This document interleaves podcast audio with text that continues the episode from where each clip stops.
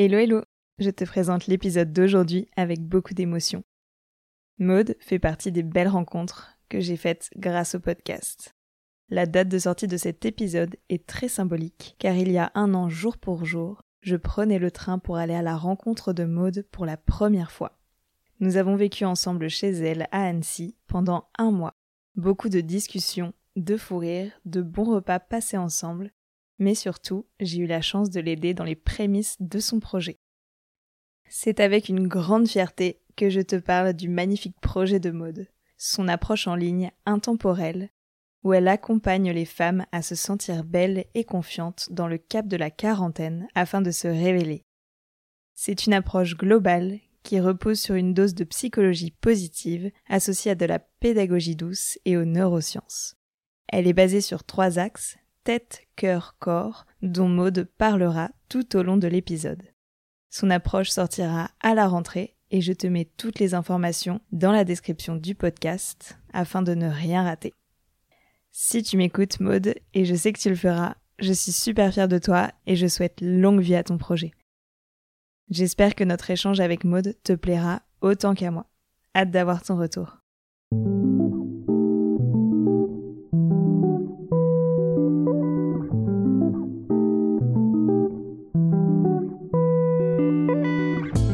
Bonjour à toi et bienvenue sur ton corps, le podcast qui met le corps au centre de toutes les discussions. Je t'emmène avec moi à la rencontre de personnes passionnées pour qui le corps est au cœur de leur profession. Mais pas que. Je suis Juliette Dupart et tu écoutes sur ton corps. Dans cet épisode, j'ai le plaisir d'accueillir Maude. Maude est coach psychocorporel et avec elle, nous allons parler de l'Ayurveda et des trois profils ayurvédiques, Kapha, Vata et Pitta, qu'elle détaille et nous explique en quoi cette médecine ancestrale indienne est complémentaire des neurosciences. Elle nous parlera également des immersions en eau froide et de la méthode Wim Hof et de leurs bienfaits physiques, psychologiques et spirituels qui nous mènent au dépassement de soi. Mais surtout, Maud se confie sur son rapport au corps douloureux à travers les troubles du comportement alimentaire et de leurs répercussions sur sa santé. Elle nous explique comment elle a entamé une guérison le jour où elle s'est choisie et nous raconte son cheminement vers l'estime de soi. Bonne écoute. Bienvenue Maud sur le podcast. Je suis ravie de t'accueillir ici. Là, ça fait un mois qu'on vit en colloque ensemble, donc on a bien appris à se connaître. Et moi, il y a un truc qui m'avait énormément marqué euh, quand je t'avais eu au téléphone pour la première fois. Tu m'avais dit, de toute façon, moi, euh, voilà, j'ai fait plein de choses dans ma vie, et là, ce que je fais aujourd'hui, mon métier, je m'appelle coach psychocorporel, mais moi, je fais du mode. Et ça, ça m'avait énormément marqué. Donc, euh, donc voilà, j'ai hâte que tu nous partages et que tu partages euh, à ceux qui nous écoutent ce que tu as vécu, ta vision des choses, et puis ouais, qu'on arrive un petit peu à regrouper euh, toutes tes expériences, quoi, pour pour en tirer le meilleur et ce qui pourra aider au mieux ceux qui nous écoutent. Alors, je vais te laisser te présenter comme tu le souhaites. Bonjour Juliette, un plaisir retourné aussi. Alors moi je m'appelle Maude, j'ai 41 ans, je suis coach psychocorporel. Effectivement, euh, je dis souvent je fais du mode, c'est mon mode d'emploi. Pourquoi? Parce que je pense que c'est l'expérience de ma vie, l'expérience euh, du parcours que j'ai pu avoir qui euh, forge aujourd'hui mon, mon approche et toute cette retransmission qui vient vraiment du cœur. Ah, c'est génial. Je vais commencer tout de suite avec ma première question et je vais te demander quelle relation tu entretiens avec ton propre corps. Alors la relation avec mon corps a été très complexe durant de nombreuses années.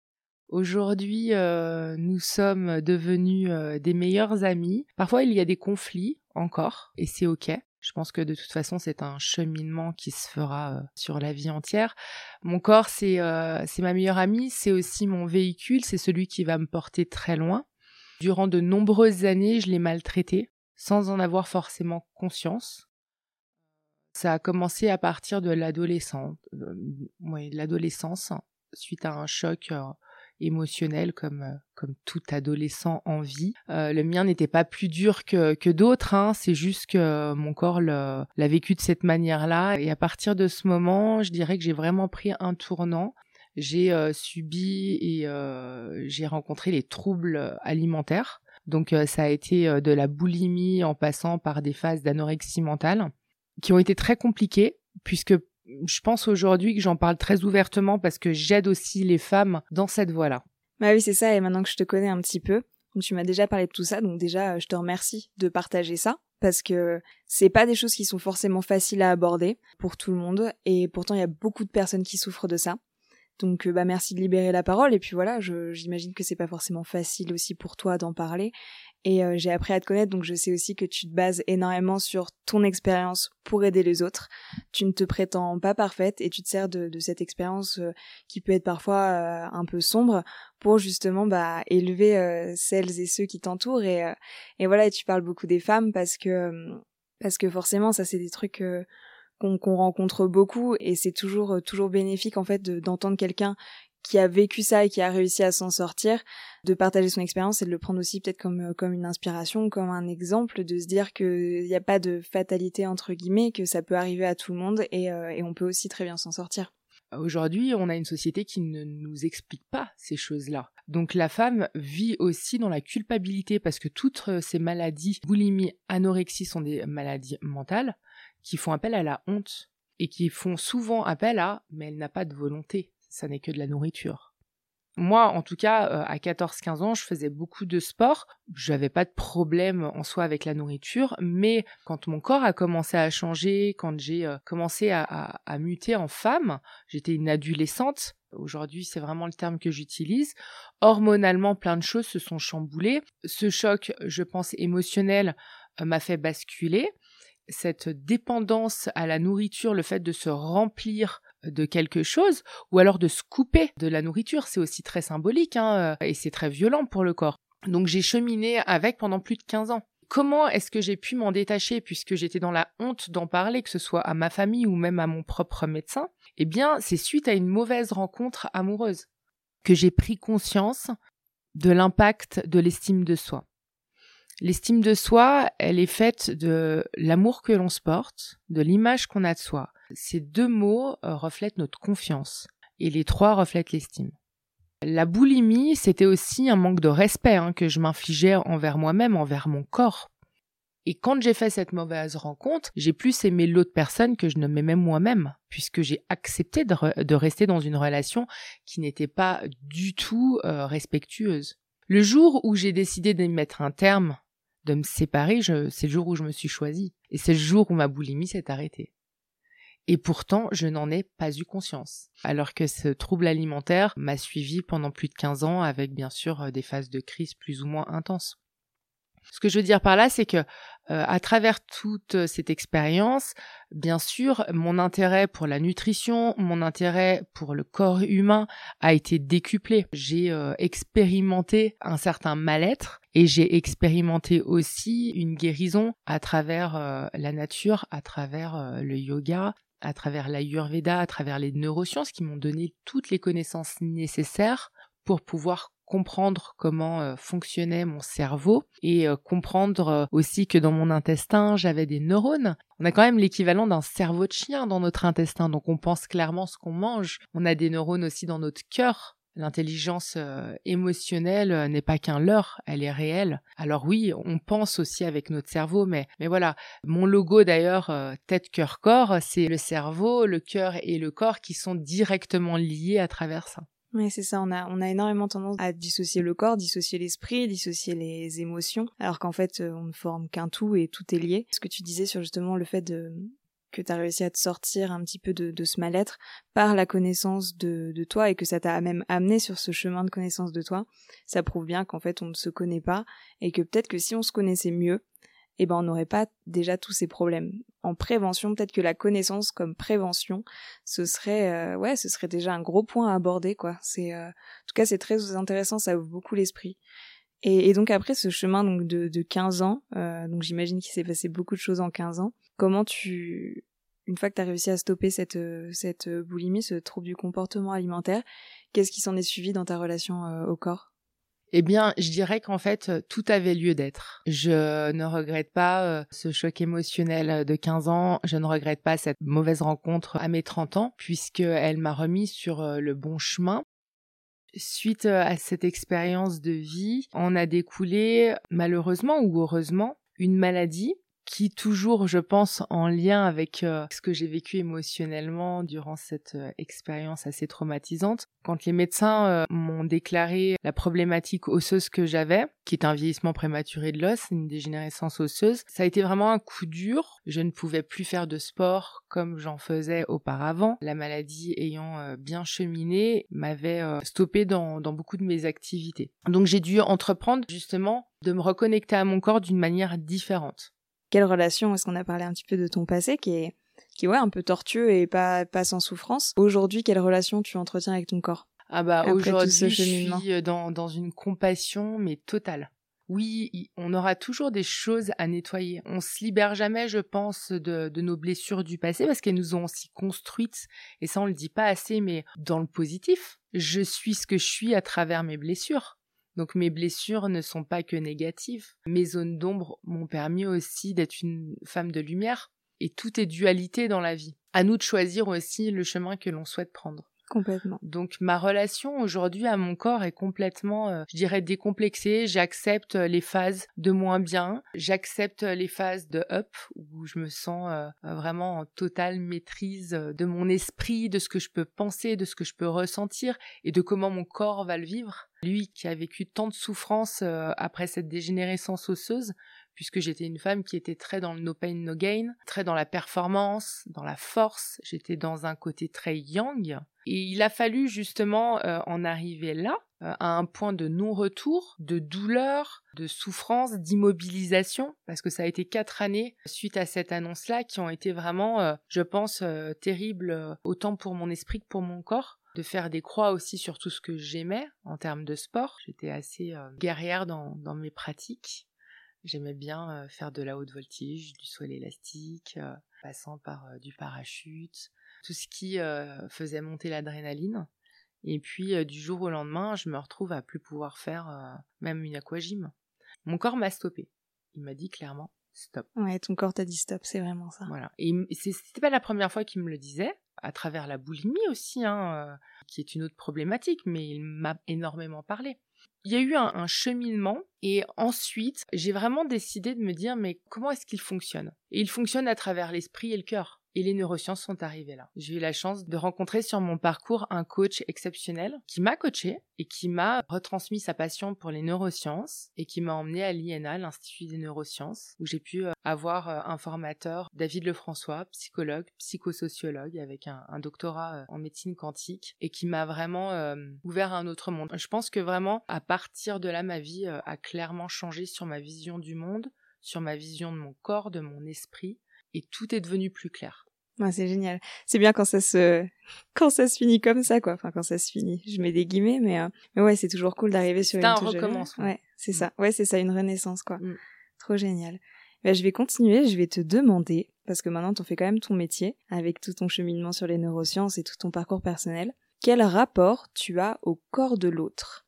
Eh bien, euh, Juliette, tu imagines bien qu'avec le rapport que j'ai eu euh, avec mon corps, qui a été euh, très dans la force, dans l'attente de résultats ou dans l'attente d'avoir le corps parfait, ou eh bien, je suis dans la compassion, je suis dans la bienveillance et dans la douceur. Je fais ressortir dans mon approche une prise en charge où mon côté yin, mon côté douceur, a toute sa place Aujourd'hui, je suis convaincue que quelle que soit l'atteinte de l'objectif de mon client, qu'il soit sportif de haut niveau, que ce soit une maman qui vient d'accoucher et qui a des kilos à perdre, que ce soit une femme de 45 ans qui a envie euh, de se reprendre en main et de s'aligner euh, à sa nature, mais aussi euh, de se sentir bien dans, dans son corps avec son âge, quel que soit l'objectif, tout commence par un socle. Et ça, c'est le socle de l'estime, comme j'ai pu te l'expliquer. Amour de soi plus image de soi égale confiance en soi. C'est la recette magique. J'effectue des soins, des soins de massage. Euh, j'essaie vraiment de donner à l'autre ce qu'il n'a pas pour le moment, ce qui n'est pas enclin à se donner pour le moment. Quand on entend ton, parcours, euh, ce que tu as fait, la relation que tu as pu avoir avec ton corps, qui était euh, assez conflictuelle, hein, je pense qu'on peut le dire, d'arriver maintenant à justement transmettre autant de douceur et de permettre aux gens de trouver la clé de la confiance en soi, parce que même si voilà c'est les gens les, clients que tu peux recevoir c'est eux qui font le travail c'est quand même toi qui les guides. Donc ouais c'est c'est trop génial quoi. De dire que maintenant euh, bah t'arrives à faire un peu le bien quoi autour de toi après tout ce que t'as vécu de donner ce que t'aurais peut-être aimé recevoir à un moment. Donc ouais non c'est trop chouette. Il n'y a pas de formule magique. Ouais c'est ça. la formule c'est vraiment je pense expérimente toi-même pour trouver ta méthode, celle qui te correspond. Mm. Toujours dans la douceur et euh, dans la compassion. Là où il y a de l'ombre, il y a de la lumière. Avancer un pas après l'autre, un peu, mais fois souvent égale beaucoup. Mm. Voilà, parce que c'est le travail d'une vie finalement. Quand on vient me voir pour un objectif, aujourd'hui, ça n'était pas le cas avant, mais aujourd'hui, je dirais à ma cliente, euh, moi, je t'amène à un changement durable à vie. Le but, c'est vraiment qu'elle apprenne à, se découvrir. Ah, je vois. C'est génial. Et donc, ça en a un petit peu parlé, mais moi, j'aimerais bien qu'on rentre dans le détail euh, de ton parcours de vie, d'où tu pars et comment tu en es arrivé là. Je pars d'une petite ferme euh, à Poisy avec euh, des grands-parents euh, agriculteurs, tout comme mon papa, mais qui avait un double travail puisqu'il travaillait en usine. Une maman qui travaillait aussi en centre hospitalier. Donc une vie très simple, à la nature, à la campagne, dans une région magnifique qui est Annecy, donc proche du lac et des montagnes. Tout un cadre vraiment qui m'a élevé enfant et aujourd'hui je me rends compte que toutes les valeurs qui m'ont été retransmises sont des valeurs qui sont portées j'ai beaucoup de gratitude aujourd'hui à avoir eu l'éducation que j'ai eue, dans la simplicité, dans l'intégrité aussi. Je dis ce que je fais, je fais ce que je dis. C'est très important pour moi. Et j'ai repris aussi la ferme de mes grands-parents, dans laquelle je vis aujourd'hui et dans laquelle je travaille, j'ai nommé la farm Massy de la terre Happy voilà, donc euh, ça c'est euh, un peu le langage des oiseaux qui m'est propre et, et qui me connecte énormément. Et voilà, et à travers ça, j'espère que mes grands-parents sont fiers aujourd'hui de ce que je peux faire. Ouais, c'est un juste retour. Ouais. Ouais, c'est génial. Et donc, qu'est-ce que, comment dire, comment t'en es arrivé là? C'était quoi un peu ton, ouais, ton parcours, même sans forcément parler de, de formation de scolarité parce que moi c'est pas forcément euh, le parcours scolaire c'est pas ce qui m'intéresse le plus. Jeune ou élevé euh, du coup près d'Annecy. Qu'est-ce qui t'a emmené après euh, qu'est-ce que t'as fait quoi? C'était quoi les étapes? J'étais une petite fille qui était très timide très introvertie à l'école. J'ai toujours détesté l'école. Même aujourd'hui le mot école me met des frissons dans le dos. C'est un moment de ma vie une période de ma vie que j'ai détesté je me suis sentie rabaissée je me suis sentie bête pas à la hauteur Là, pour le coup, euh, l'estime de moi a dégringolé. Alors pourquoi? Pourquoi ça? Bah, Parce que je faisais partie de ces enfants 10, mais non détectés. Alors un enfant 10, c'est quoi? Dyslexie, dyspraxie, dysorthographie. D'ailleurs, on, le retrouve bien dans mes postes au niveau de l'orthographe.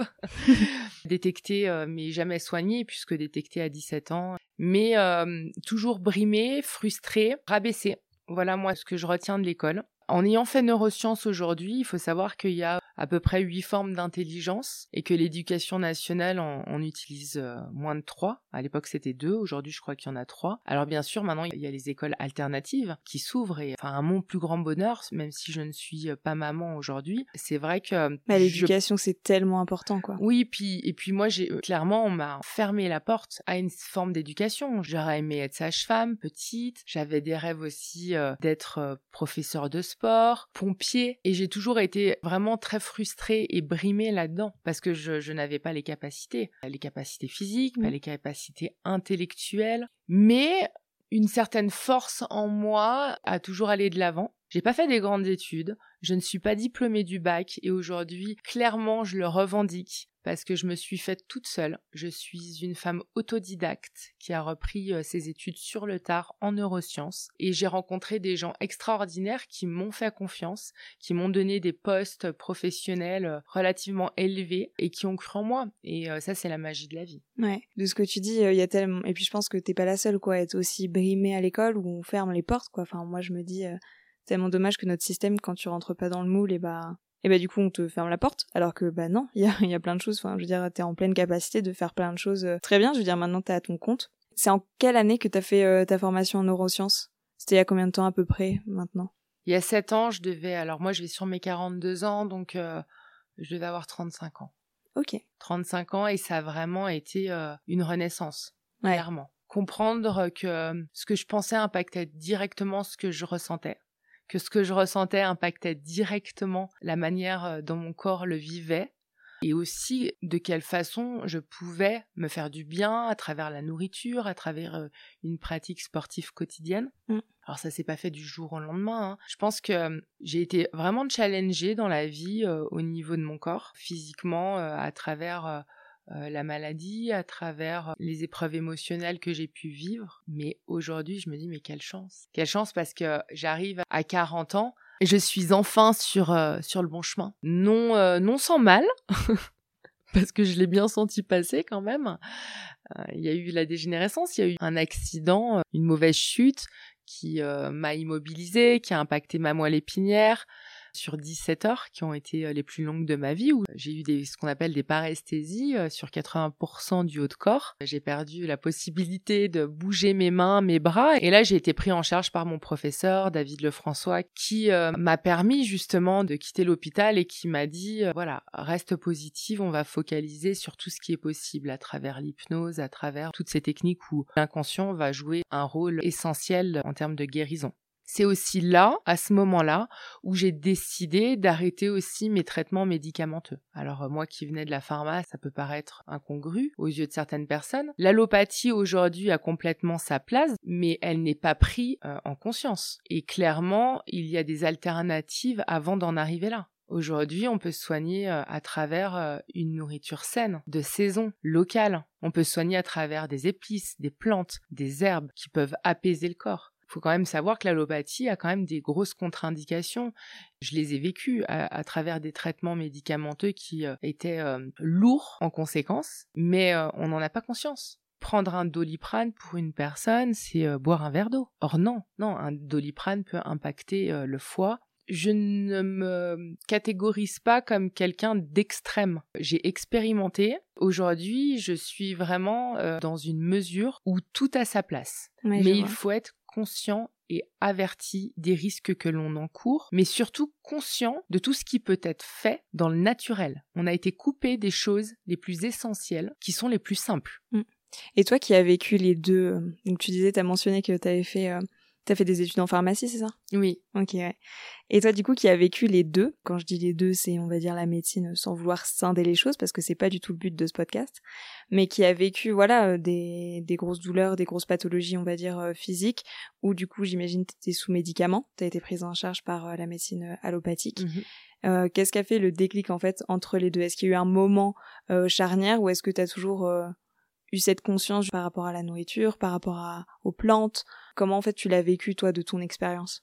À travers mon éducation, j'ai toujours été en contact avec la nature, avec des produits locaux de saison, des grands-parents agriculteurs qui avaient euh, ces valeurs de la terre, qui sont des valeurs chères à mon cœur. Donc oui, j'ai eu la chance d'avoir euh, été euh, éduquée d'une manière au niveau alimentaire très simplement très naturelle.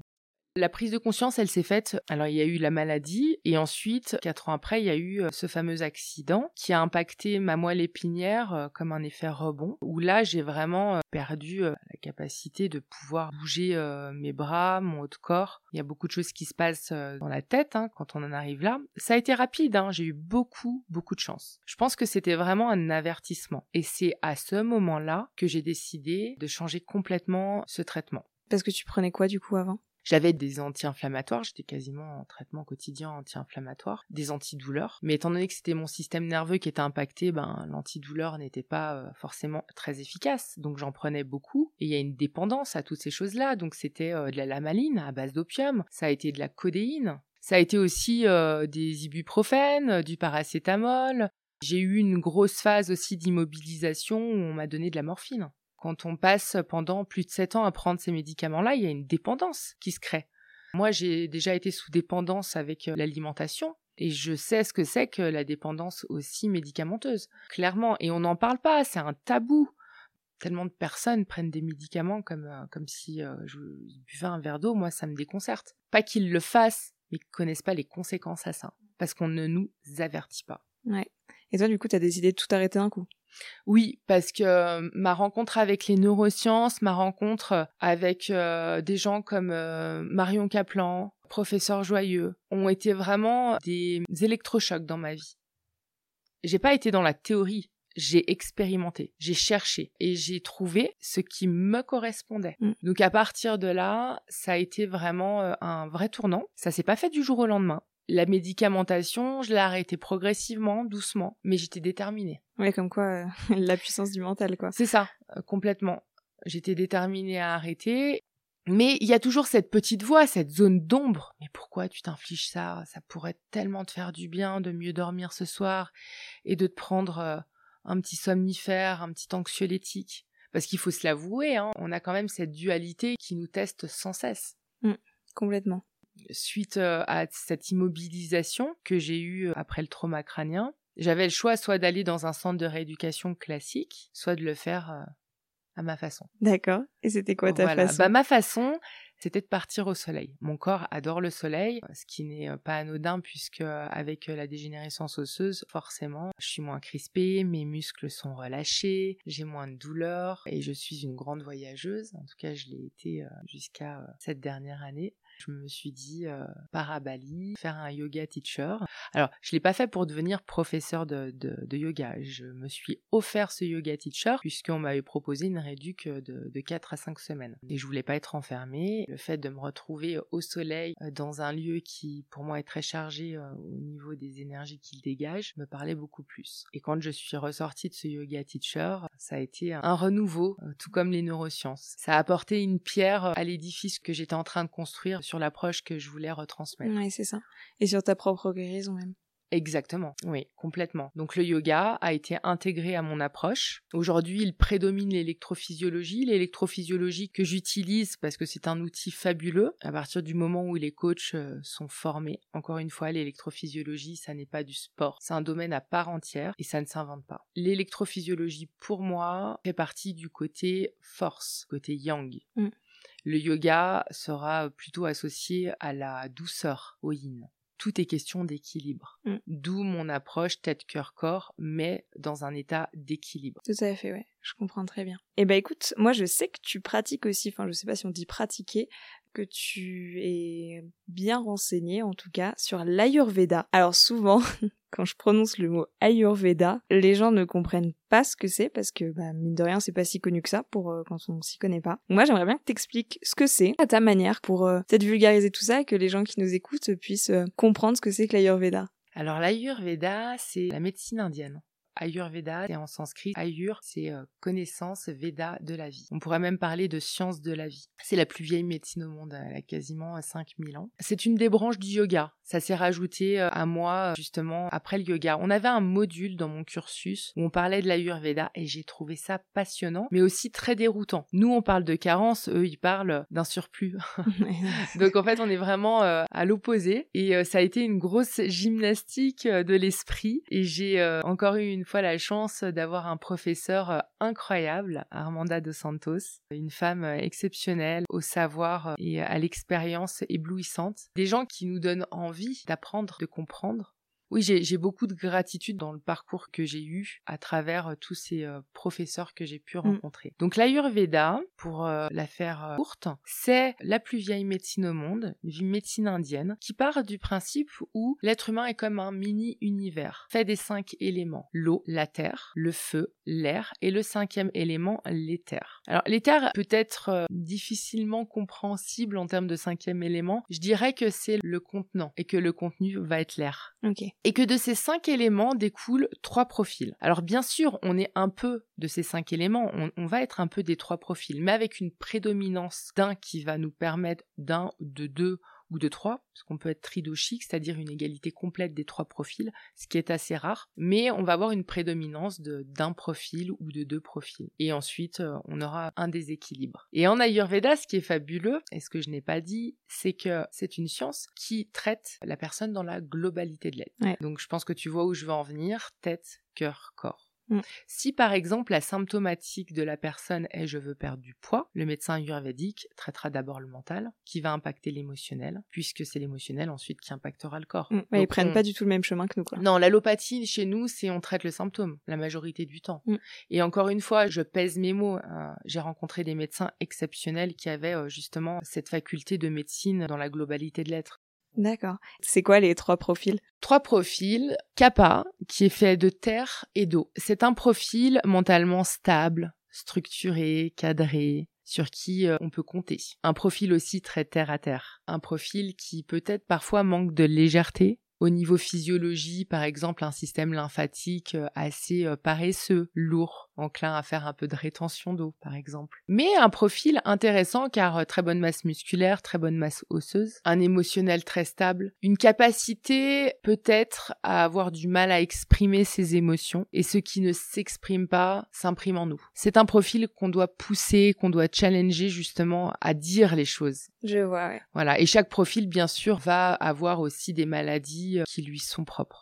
Ensuite, on ira sur Vata. Vata qui euh, est l'opposé de Kappa. Il est fait d'air et d'éther. Donc c'est le mouvement, c'est euh, le côté impalpable. C'est le côté aussi adaptabilité, où qu'il soit pour euh, avoir une prédominance dans, dans le Vata, on m'a souvent dit tu es instable, c'est quand que tu te poses. Ah oui. J'avais un kappa qui n'était pas très terre à terre à ce moment-là. Je le deviens de plus en plus. C'est pour expliquer que on est tous différents et l'Ayurveda m'a aussi amené à prendre beaucoup de recul et à être beaucoup plus tolérant par rapport aux gens que je rencontrais. Et donc Vata, qui est fait d'air et d'éther, euh, a besoin de bouger ce n'est pas une personne qui aime les routines, contrairement à Kappa, qui a du mal à en sortir. Mm.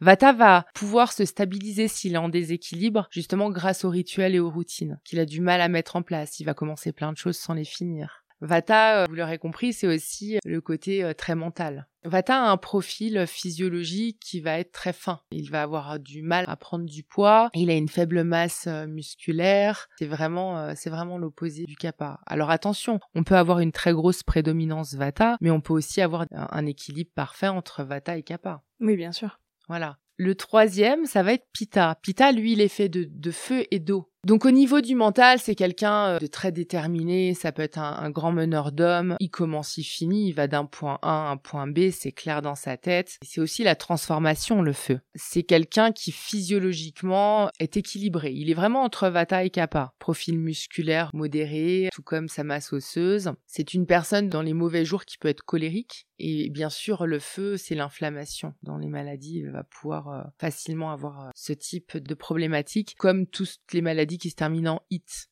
qui sont mm. dues à des inflammations. Ouais, toutes les inflammations. Enfin, c'est vraiment le, le, feu, quoi. Exactement. Donc, euh, on est un peu de ces trois profils avec une prédominance qui nous donne notre profil euh, prioritaire et puis un déséquilibre qui pourra être traité si celui-ci est mis en évidence. Exactement. D'accord. Je trouve ça tellement intéressant de voir les choses comme ça. On a l'impression qu'il y a trois profils, donc il y a trois cases, alors que je pense que c'est pas comme ça. C'est vraiment chacun est unique, donc en fait on va avoir ouais, comme tu dis, des prédominances, comme un surplus.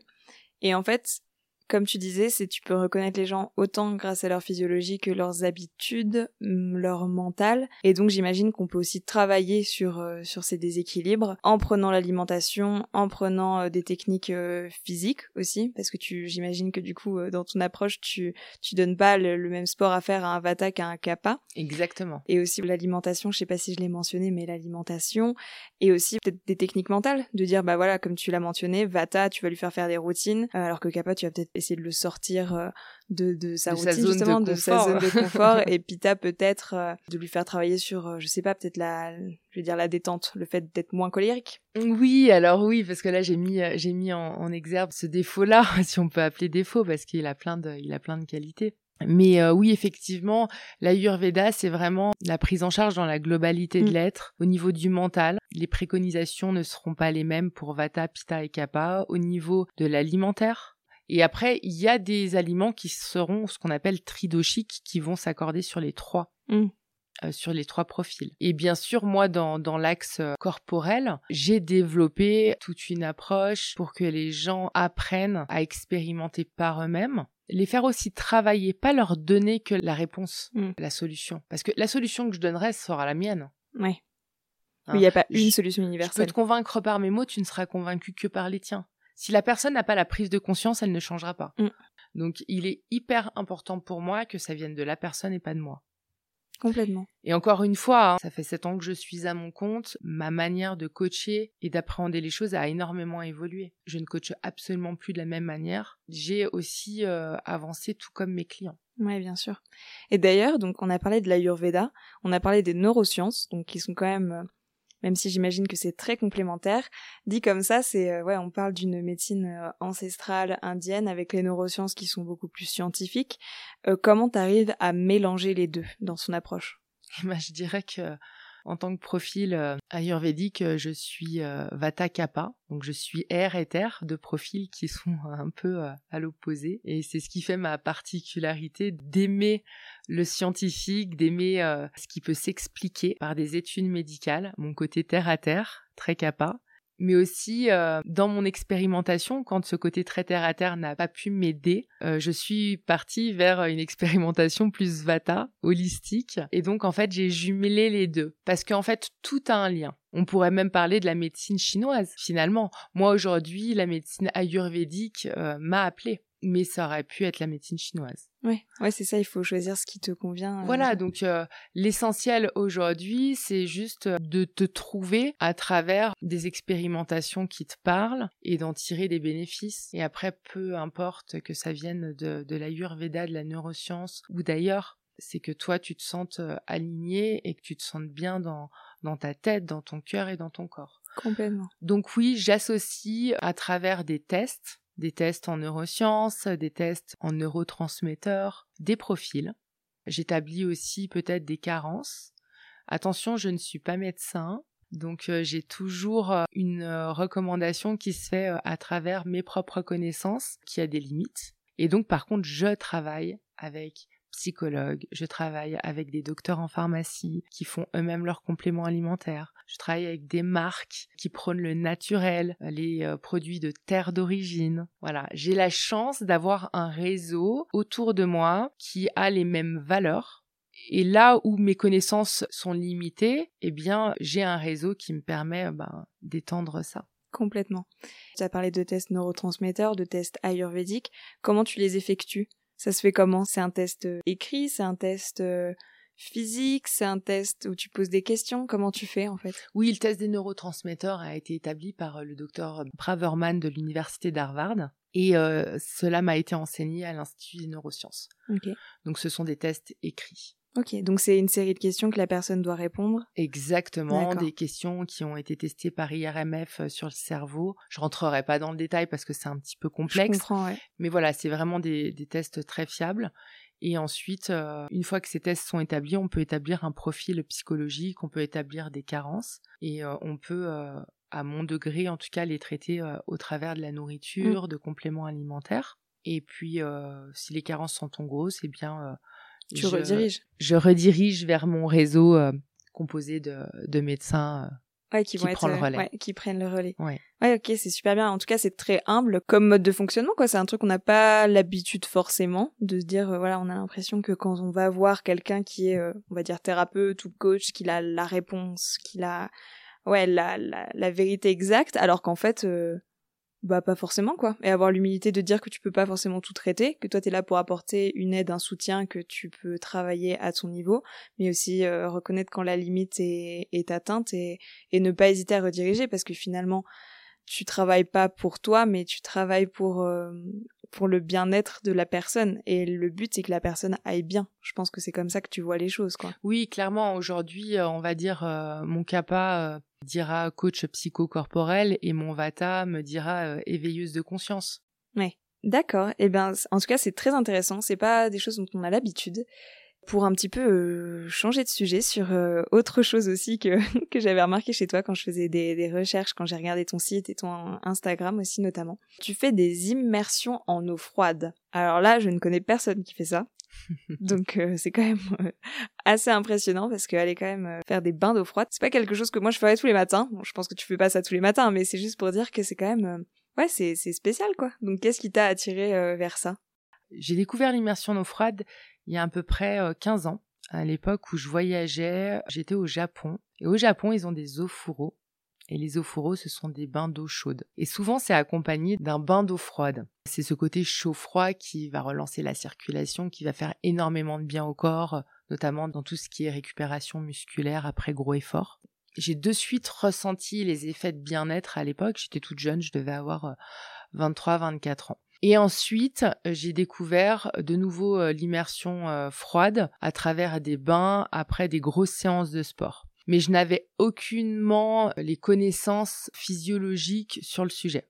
Il y a trois ans, j'ai rencontré un coach euh, qui a suivi le cursus de Wim Hof. Donc il a même été hébergé chez lui, il a vraiment eu euh, l'enseignement euh, pur avant que, avant que cette technique s'ouvre au plus grand nombre. Et durant deux ans, euh, j'ai été vraiment très intéressée de suivre cette approche. Encore une fois, euh, pas pour la retransmettre, mais plus euh, personnellement, parce que ça m'a toujours attirée. Il y a un côté aussi dépassement de soi qui fait partie aussi de ma nature. Mm. Suite au deuxième confinement, j'ai décidé de me l'offrir en cadeau de Noël, en guise de nouvelle année pour passer le cap de 2021. Donc je suis allée à Chamonix faire mon immersion froide le 2 janvier 2021 dans une eau qui m'a challengée, qui était euh, en négatif, et un temps euh, aussi, on devait être moins 8 degrés extérieur et, moins 2 euh, au niveau de l'eau. Mais en fait, même ça, même, même le chiffrer, je dirais, c'est plus de l'ego, clairement. Ouais. Hein, faut quand même, faut quand même être réaliste. Je l'ai fait pourquoi? Parce que j'ai compris que l'humain se met dans un cadre et établit ses propres limites. On est nos propres limites. Et aujourd'hui, les gens disent oh, jamais je ne pourrais faire ça. Mais nos ancêtres n'avaient pas de chauffage. Nos ancêtres vivaient au rythme des saisons, avec le froid, avec le chaud, avec le manque d'eau. Et euh, aujourd'hui, nous, on a perdu tout ça. Donc, au moins de petits challenges, on le voit comme quelque chose d'insurmontable. Or, on a complètement les capacités de le dépasser mais on vit dans une société qui nous met dans une case en nous disant non non c'est pas possible. Donc c'est vraiment sur ce côté un peu humain que je suis allée chercher moi-même euh, à dépasser mes limites. Aussi parce que euh, il faut quand même l'avouer, les vertus du bain d'eau froide sont incroyables. Et euh, elles sont mêlées, bien sûr, et couplées à la respiration, qui fait partie intégrante de ma pratique yoga aujourd'hui. Donc tout ça faisait que dans cette pratique-là, je voyais beaucoup de bénéfices à expérimenter et à découvrir. Donc dépasser ses limites et se dire que finalement, on est tous capables de le faire. Et apprendre à gérer aussi ce corps puisque quand on, met son corps dans de l'eau froide, il réagit forcément par des tremblements, par de la crispation, ça peut aller jusqu'à de l'hypothermie, donc il faut quand même en être conscient, c'est pas une technique qui est anodine, il faut la faire avec des gens qui sont formés, qui sont conscients, et moi je voulais vraiment apporter un petit plus à ma clientèle. Donc au début je l'ai fait pour moi et après ben j'ai fait le lien en me disant pourquoi pas. Ouais. Ouais, ça permet vraiment d'abattre en fait toutes ces pensées limitantes et ces croyances limitantes qu'on peut avoir. C'est exactement. C'est à, ça en fait que, que toi ça te sert. C'est comme ça que tu l'amènes. Oui, je l'amène de cette façon-là. Je l'amène aussi en individuel. C'est très très important. Je ne suis pas contre le groupe, hein, loin de là. Mais c'est une autre expérience en fait. Mm. C'est une autre invitation. Là, je l'amène vraiment dans. Euh, ok, il y a, on va dire, trois branches à cette pratique. La première branche va être une branche qui va être quelles sont les vertus santé, mon côté kappa, mm. très scientifique.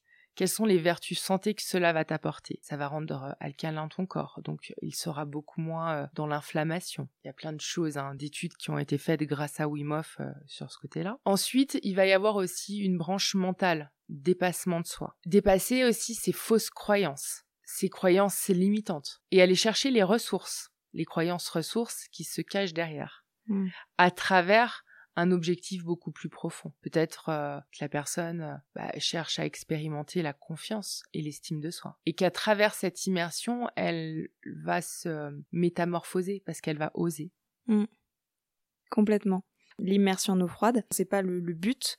Le but, c'est ce qu'il y a derrière. Et, euh, et l'immersion en eau froide, c'est juste le moyen d'atteindre ce but et cet objectif. Exactement ça. Et la troisième branche à cette pratique-là, elle est plus spirituelle. C'est la connexion à la nature. Mm. Quand tu rentres dans une eau aussi froide, tu ne peux pas penser. Tu es dans ton moment présent, en pleine conscience. Tu ressens tu es là, dans là, l'ici et le maintenant. Souvent on me dit mais c'est quoi la méditation? Et la méditation, elle est basée sur juste la respiration, l'air qui rentre à travers tes narines, le ventre qui va se gonfler, c'est ça? Mmh.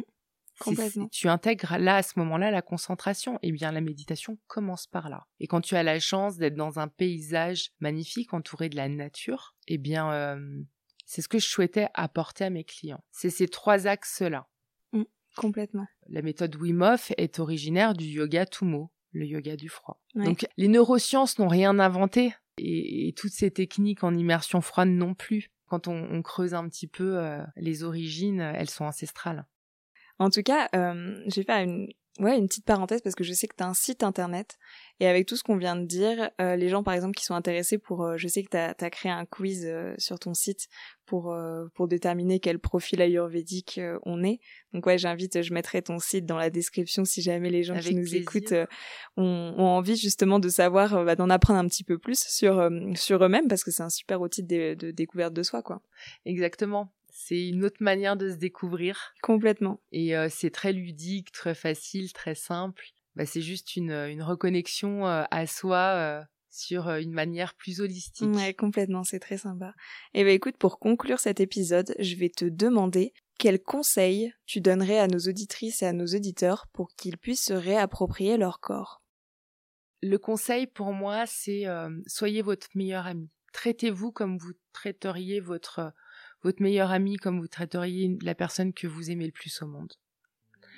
La seconde chose, respirez. Buvez de l'eau et souriez, parce que la vie est belle. Merci à Maude de nous avoir partagé son histoire et sa vision du corps. Je t'invite vivement à suivre Maude afin de ne pas rater le lancement de son programme intemporel. Si tu souhaites connaître ton profil ayurvédique, je te mets le lien du quiz de Maude dans la description. J'en profite pour te rappeler que ce podcast est une production indépendante et que je fais tout moi-même de A à Z. Alors si tu souhaites me soutenir, tu peux partager ce podcast autour de toi et me laisser 5 étoiles et un commentaire si ta plateforme d'écoute le permet. C'est un petit geste, mais qui aide énormément le podcast et moi-même à rester motivé à vous proposer du contenu de qualité. Tu peux me retrouver sur Instagram, hâte sur ton corps, où je partage les coulisses du podcast mais pas que. À très vite